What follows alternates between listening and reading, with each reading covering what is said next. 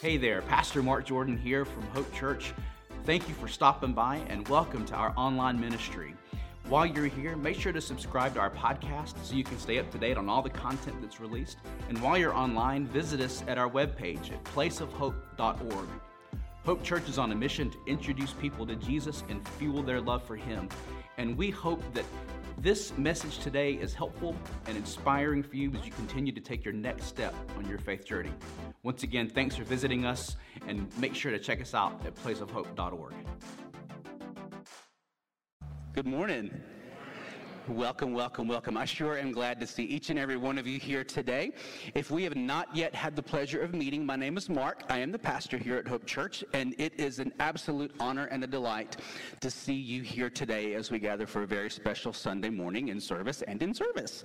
Because uh, we will, of course, have our worship celebration, which we're going through right now, but directly following the, the service, we're going to transition some things and we're going to get all of the gifts that are set to go uh, across the ocean to Cameroon and the orphans in Cameroon uh, we're going to get those ready for their trip. And so I hope that you uh, made plans uh, to be here, uh, to be part of that as well. And I want to let, let you in on a little secret. Uh, we've massaged some things in the service so that you don't have to worry about being here until like 3 o'clock in the afternoon. So we're going to do service to service, and it's going to be awesome. Uh, this would be a great time if you've not done so already to pull out your Hope Church Plus app, whether it's on your phone or your internet enabled device, or if you would like to use the follow along notes that are inside of your worship guide, info guide. They are available for you. And if you are worshiping with us through the live stream, you will find the links in the Facebook as well as the YouTube uh, chats for those so that you can access those wherever you are. So as we continue into our series called Failing Faith, that you will hopefully experience uh, some connecting points here that will sit with you not just in the few minutes that we're here together today, but throughout the week.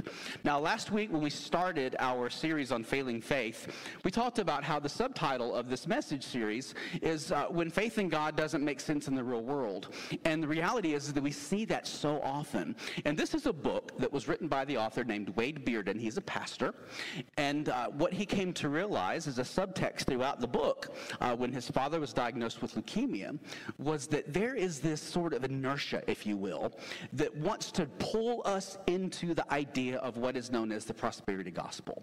Uh, some preachers proclaim it, teach it. They say name it and claim it, right? That's the whole idea of the prosperity gospel that God wants you to be blessed and God wants you to be rich and God wants you to be all the things. Now, the reality is, is that that is what God wants, but that does not mean that God's definition of those things lines up with our definition of those things. Can I get a witness, right? And so last week we started our series. We talked about how the author came to realize that his faith, even as a pastor, with all that he had gone through, that he experienced and he learned and he knew, his faith was still based on his own sense of personal comfort and control. And that is not at all how life works, right? We really uh, have very little to no control over just about anything that we face in our lives. Even though statistics say that we make some 35,000 decisions a day, when you boil it all down, there really is very little over which we can control. And so when we experience those gaps between the things that we can control, when we experience the gaps between our expectations and reality, it can cause us to feel like we have experienced a failing faith. We put our faith in the wrong things, in the wrong places. And specifically, as we taught last week, we used the story of the rich young ruler out of the Gospel of Mark. And we talked about how the rich young ruler uh, found out that his possessions had him. He didn't have his possessions. And he made a comment to Jesus, and he, as they had their encounter, and he said, You know, good teacher. And Jesus uh, sort of brought that back and he said, I, am glad that you recognize me as good. I need you to drop that O and recognize me as God. And so this brings us now to the second point that you'll see on the screen that God is not a tool to be used. God is not a tool to be used, but a giver of grace to be trusted. And all too often, we think that God is kind of like a tool to be used one of my favorite personal ways to kind of illustrate this is we want our life and we want our God to be like the magic bottle in which a genie lives. We rub it one time for the Father, the Son, and the Holy Spirit and say, Give me my wishes. It's not how God interacts with us. God challenges us to get in line with Him, and then we will see the blessings that flow as a result of that. But if we are, dare I say, guilty but prone, probably is a better word, if we are prone to experience that inertia to bring us back into this idea and this concept of the prosperity gospel, that we expect God to be a dispenser of goodies, then we are going to continue to experience that idea of failing faith because the goodies that we seek and the grace that God dispenses are not always congruent. Sometimes they are, right? Sometimes God does want to bless us with those material items and things as a way to, to point out and to prove that He is real and He loves us and He has a plan and a purpose for our lives. But it's never just for the sole sake of our personal consumption. Whenever God offers us the blessings and the gifts and even the goodies, God wants us to be a conduit of grace, so to speak. God wants us to be channels of the grace so that it's not just coming and sitting directly in and for us, we are the means by which God blesses other people and God helps other people. And so, as we bring this now into the whole concept and the idea of blessing, I think it is important and imperative for us to remember that we're not called to see blessings merely as goodies. But this is tough for us, isn't it?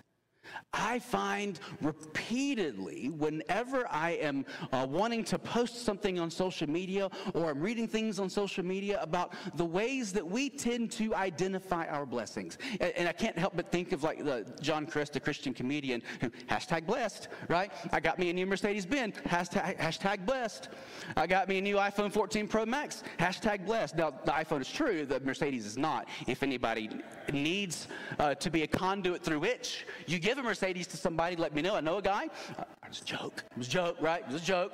But we oftentimes tend to look at those things like, hashtag blessed. You know, I get the goodies in life. That means God loves me. God blesses me. This was actually somewhat consistent with the way in the time of Jesus that people looked at the world. They felt that if things are going well for them, then God was blessing them. And if things weren't, then God was cursing them. That was a very common mindset among the people in the scripture, and among the people in the time of Jesus and when the scripture was being written. But when you look through the scripture, it doesn't comport with that mindset, doesn't it? It doesn't. In fact, you can look through the Psalms, you can look through the Exodus journey, you can look through, I'm um, kind of going in reverse chronological order, but you can look uh, at Noah and the ark and things like that and realize that problems and difficulties and stress and strain and struggle has been part of our human experience since the very beginning of time. Yet God still blesses us. We just have to think differently about the idea and the manner and the nature, nature and notion of blessings. Which takes me to how Jesus talked about blessings in the Sermon on the Mount. Now, last year, about the same time, we did an entire series called Upside Down, where we did a deep dive into the Beatitudes.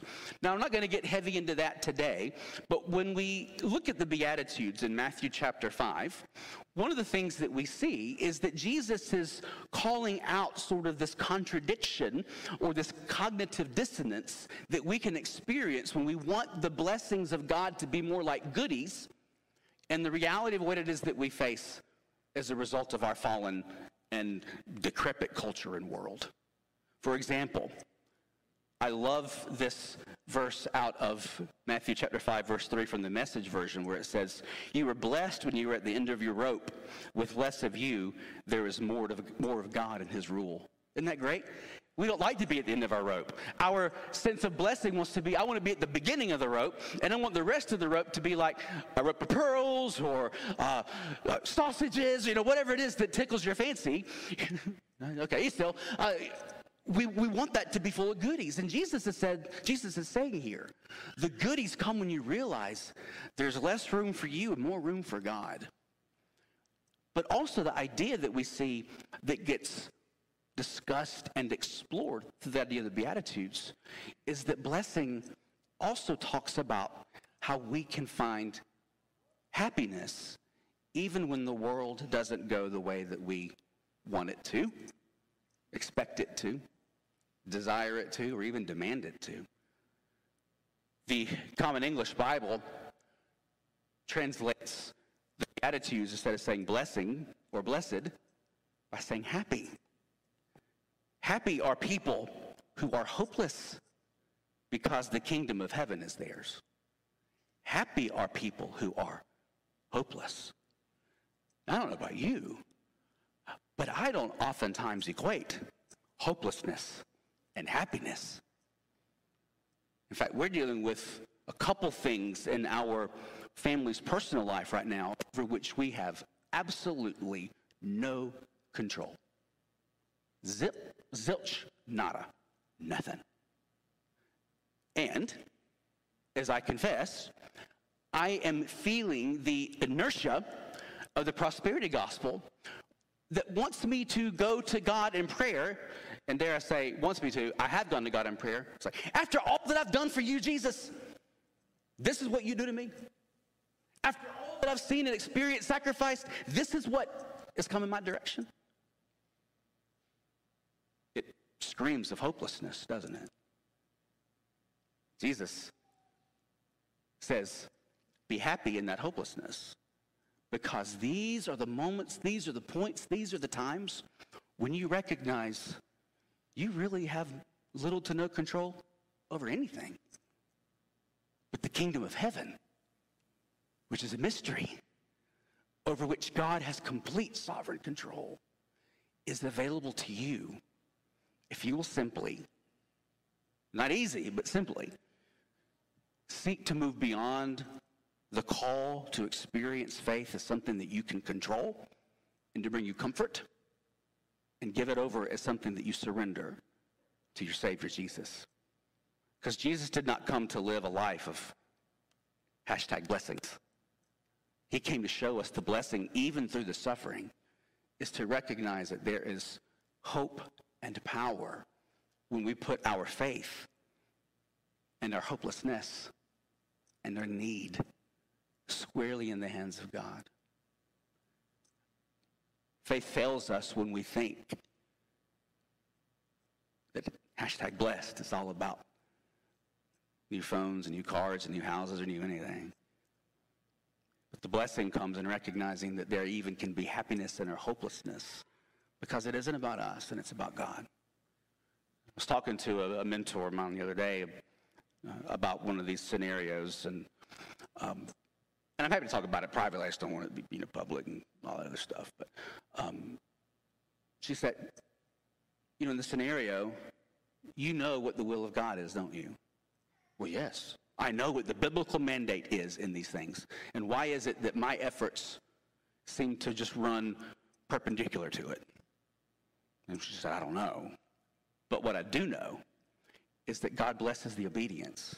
And even when things that we have no control over seem to fall apart, it might be that they're falling into place. But the greatest gift and blessing that we can give is obedience, even in the struggle, happiness, even in the hopelessness, to know that we've done the right thing, even if our interpretation of what the right thing in terms of results should be, even if that isn't what we receive. To have faith in the God that leads us to the things to lead us through the things. All right? So, what we're going to do today is we're going to break down this idea of failing faith in terms of blessings and uh, the inertia that wants to call and pull us into things like the prosperity gospel. But we're going to do this by looking at the account of Elijah in the cave. And from 1 Kings chapter 19, verses 9b through 15, and then 18. And one of the things that we see as you get ready to, uh, to follow along with me here is that Elijah had gone and done battle, so to speak, for God. And as a result, his life was threatened. You ever heard the name Jezebel? Or spirit of Jezebel? Well, the actual Jezebel had determined because of what Elijah did in standing up and speaking out for God that he needed to be D-E dead. D-E-D dead, right? He needed to be killed.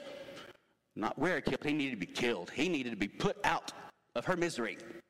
And so Elijah, running from his life, or running for his life, but fleeing from his fear, had this encounter where he found himself completely and utterly depleted physically, mentally, emotionally and spiritually. And so let's see how God brought blessing to Elijah for standing strong in that which he wanted him to do. Even though the results were spectacular, they didn't exactly comport with what Elijah thought and believed he should have received in, in return. So, 1 Kings chapter 19, verses 9 through 15, and then 18 to finish. Elijah came to a cave where he spent the night. The Lord said to him, What are you doing here, Elijah?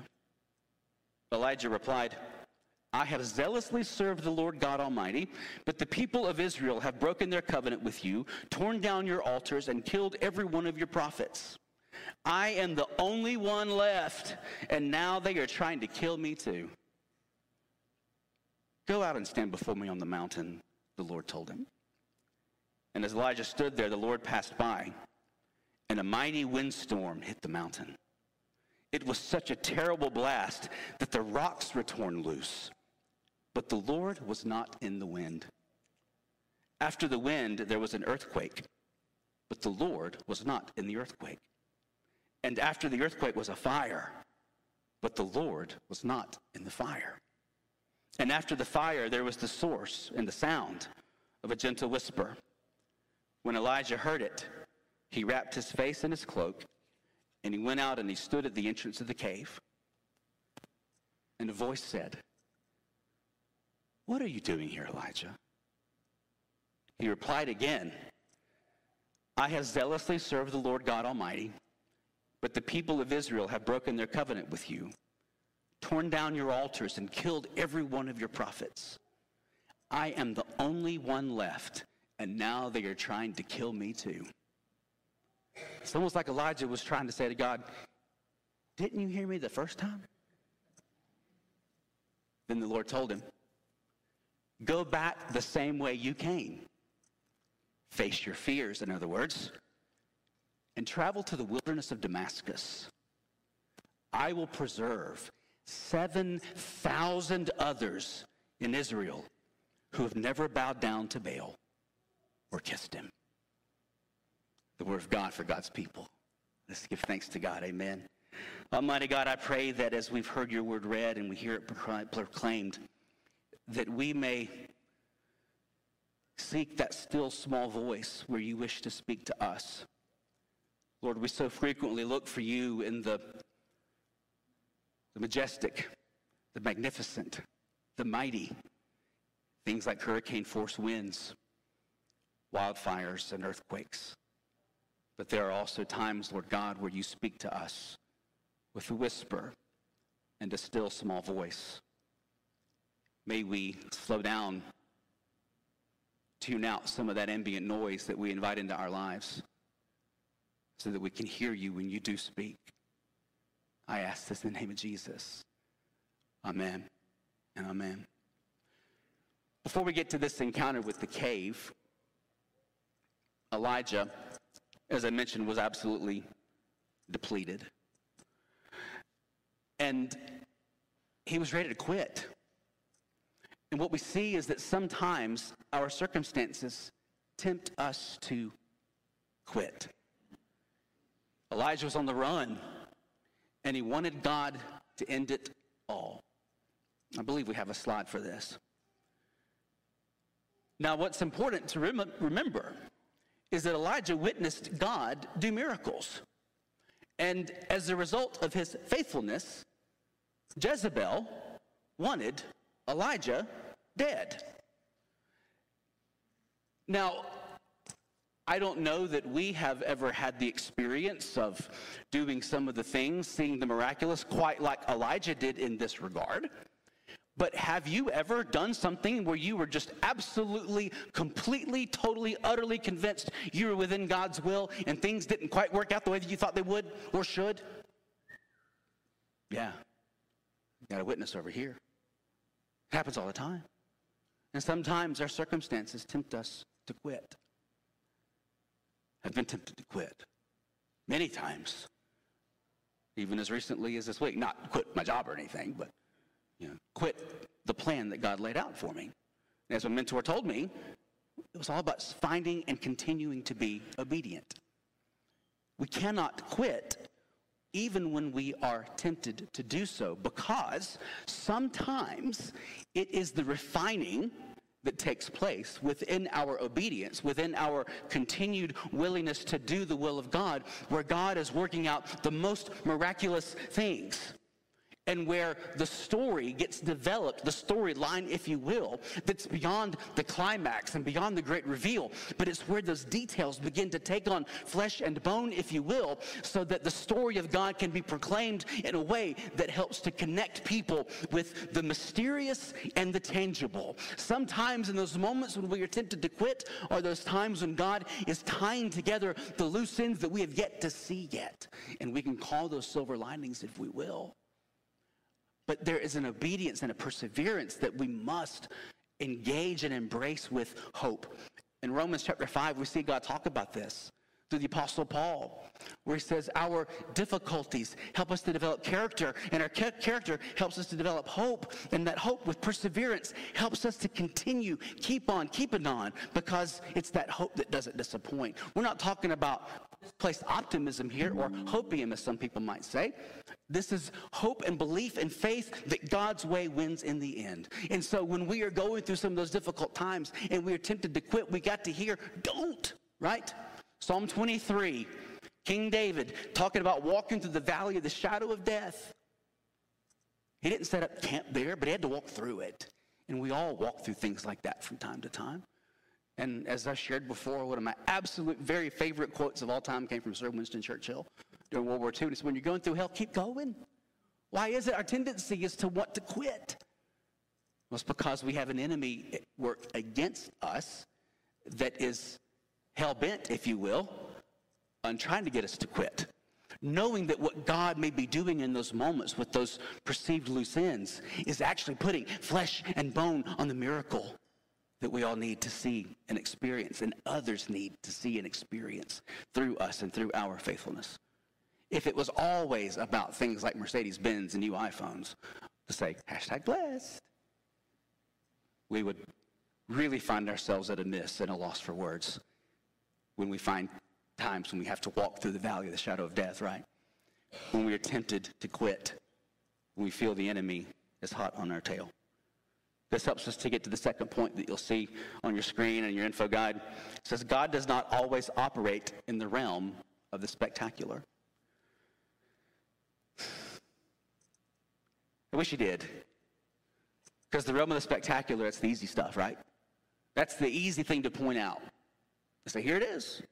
But Elijah's experience proved that even when Elijah might himself have been looking for the miraculous, the spectacular, the splendid, God had those things, but that wasn't the point of those things. Remember, the hurricane force wind, the wildfire, the earthquake, and the still small voice. What we see through this account with Elijah in the cave and even moving before that is God ministered to Elijah to help him recover. Before Elijah goes to the cave, he's utterly and completely depleted. And that's where he asks God to end it all. He's like, Lord, just, just let me be done with it, right? Folks, this is one of those areas where scripture meets real life. I don't know if you're hearing this properly, but Elijah had become suicidal. He couldn't do it himself. So he just begged for God God, I don't see how any of this is going to get any better. So just instead of taking it away from me, take me out of it. Have you ever been in a similar situation? There is an uncanny amount of shame for those who have to look back and say, How in the world could I have gotten to such a deep, dark place where I thought the only answer was to get out of it? Friends, something I'm not proud to talk about is I've been in a situation like that where everything had just gotten so messed up and screwed up that I thought the world would be a better place if I was not in it. And that the only way that God could provide for my family was through my life insurance money. The church would be better off if they could get rid of the pastor they just didn't want and maybe lure back the one that they did. So this didn't happen when I was here, but I went through a very seriously dark time where I had convinced myself or allowed the enemy to convince me that this world would be a better place if I was not in it. That's a shameful thing for me to say. But I want to turn that shame into hope that God revealed to me through people who would not let me go, not even leave me alone for a period of time, to prove that God's real is love. Oh, God's love is real. God's real is love too, yeah, right? But to prove that God's love is real and that we can find happiness even in the hopelessness, in those areas where we feel like our faith has failed us. It may just be those times when God is speaking out into our lives and say, I need you to come closer.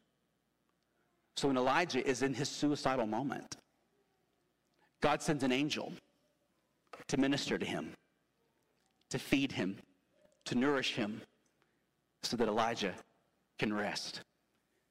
That's one of the other beautiful things that we see about the 23rd Psalm. I didn't intend for this to weave so tightly into it, but you can't escape it, right?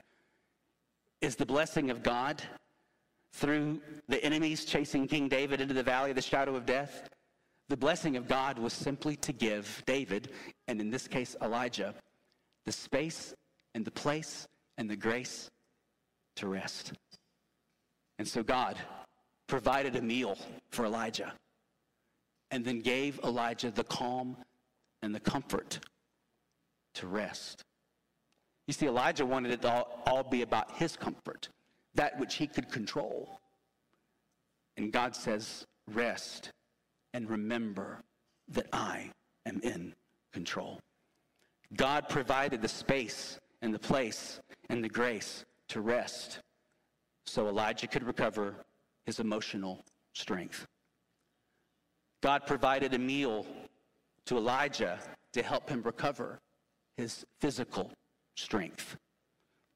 Maybe like a chicken pot pie, I don't know. But that helped me a lot. Comfort food. God whispered to Elijah to help him recover his spiritual strength.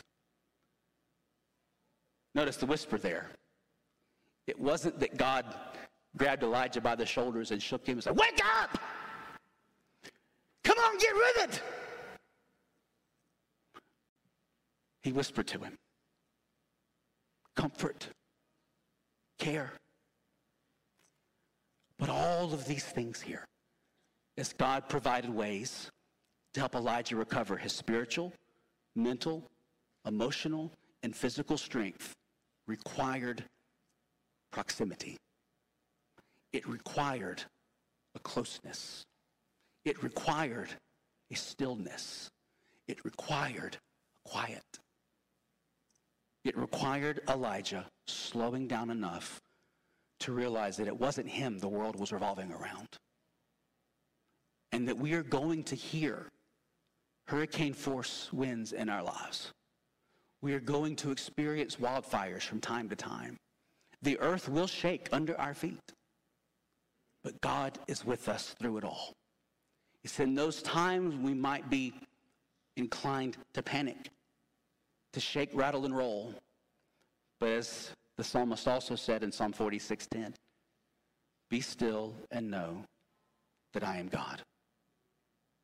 These are the ways that you can transform your hopelessness into happiness when you feel like you were utterly out of control.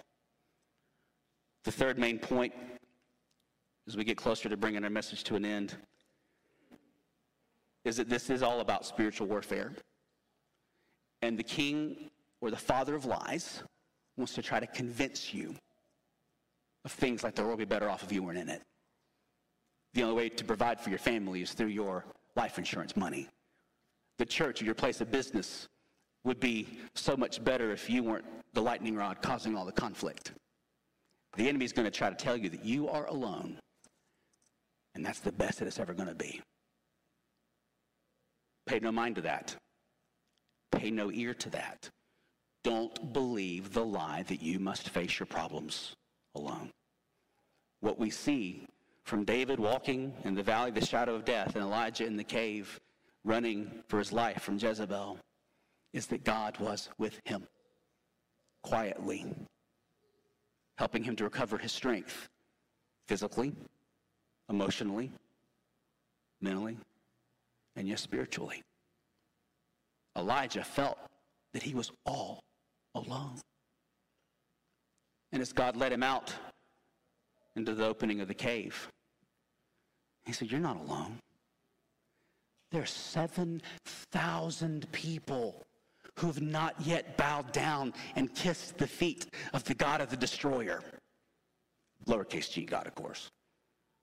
There are people who are looking to be led. They just need to know that they are not alone. They need somebody to lead them in the spirit and the strength of God and God Almighty. And that's where we find the recovery of our physical, mental, emotional, and spiritual strength becomes a gift to someone else that says, I know you've gone through hell. I'm go I've gone through hell too. Together we can walk through this valley of the shadow of death. If we don't quit, we know we're not alone. God is going to recover us and help help us recover. We cannot stop. We must stay strong and on the path of God. We do not have to face our problems alone. That's where the enemy wants you to be, to be. And he wants to convince you that all of the problems, the messes, the misses, and the mistakes that you've committed, seen, done, whatever experience in life are your fault. And maybe you're tempted to think that the world would be better off if you weren't in it. Friends, I can promise you that is the greatest lie of all. The blessing comes even in our depletion. We recognize and realize that God's love is real and that God wants us to recover our strength so that our newfound strength can result in other people finally hearing and experiencing the grace of Almighty God for the first time in their life the blessings that we can uncover and that we can give to the world and share with the world when we realize that the enemy is going to try to tempt us to quit. God doesn't always move through the spectacular. God may move through things that draw us close, but very simply. Things like food and rest and play, so that we can realize we give our lives back out into the world that there are multitudes of people who are looking and longing to be led by someone who has experienced and felt the saving grace of God through Jesus Christ. And so if you've not yet experienced that this morning or in your life, I want you to know that today is a day that you don't have to let pass you by. You can come and get close to God. To kneel down and move, just move beyond Jesus just being good, where Jesus is God, and say, Jesus, I give you my life. Help me to see that suffering is part of the plan. Forgive me when I want it to be about my own comfort and my own control. And help me to surrender to your will and your, in your way. And even in the confession of our times we feel hopeless, to move to know that there can be happiness there when we experience the totality and the fullness of God's life and love, where He wants to give you a whole brand new lease on life.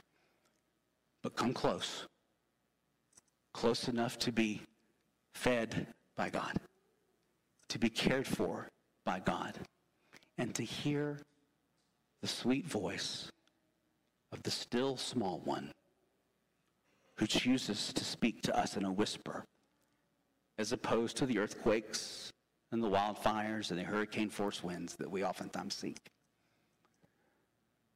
So may we find the blessing even in our brokenness as we realize there's a whole lot more room for God there when we're at the end of our rope. Pray with me, please, as the band comes forward. Almighty God, I thank you for this book that has spurred and stirred so much within me. And I pray that the experiences that, that I get to share, as uncomfortable as they are, might help someone else to know and to feel beyond the shadow of a doubt that there are times when we get depleted, and that feeling of depletion can lead to despair.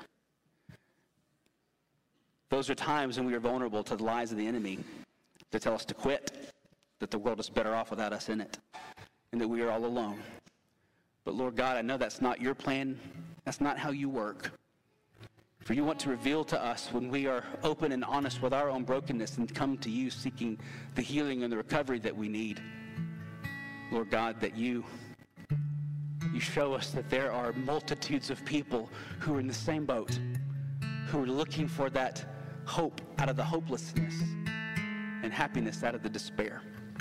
And so may we find your blessings here today, even with whatever hell we may be going through, so that as we kneel to you, do we recognize that we kneel only to you, Lord God, not to some trinket or token or some magic genie lamp, but to the creator of the universe that loves us enough to come close to us and to lead us alongside someone else who was suffering and who was hurting. So that by the way that we live our lives, we realize we're doing a whole lot more than living life, we're giving life because of who you are and how your grace surges through us.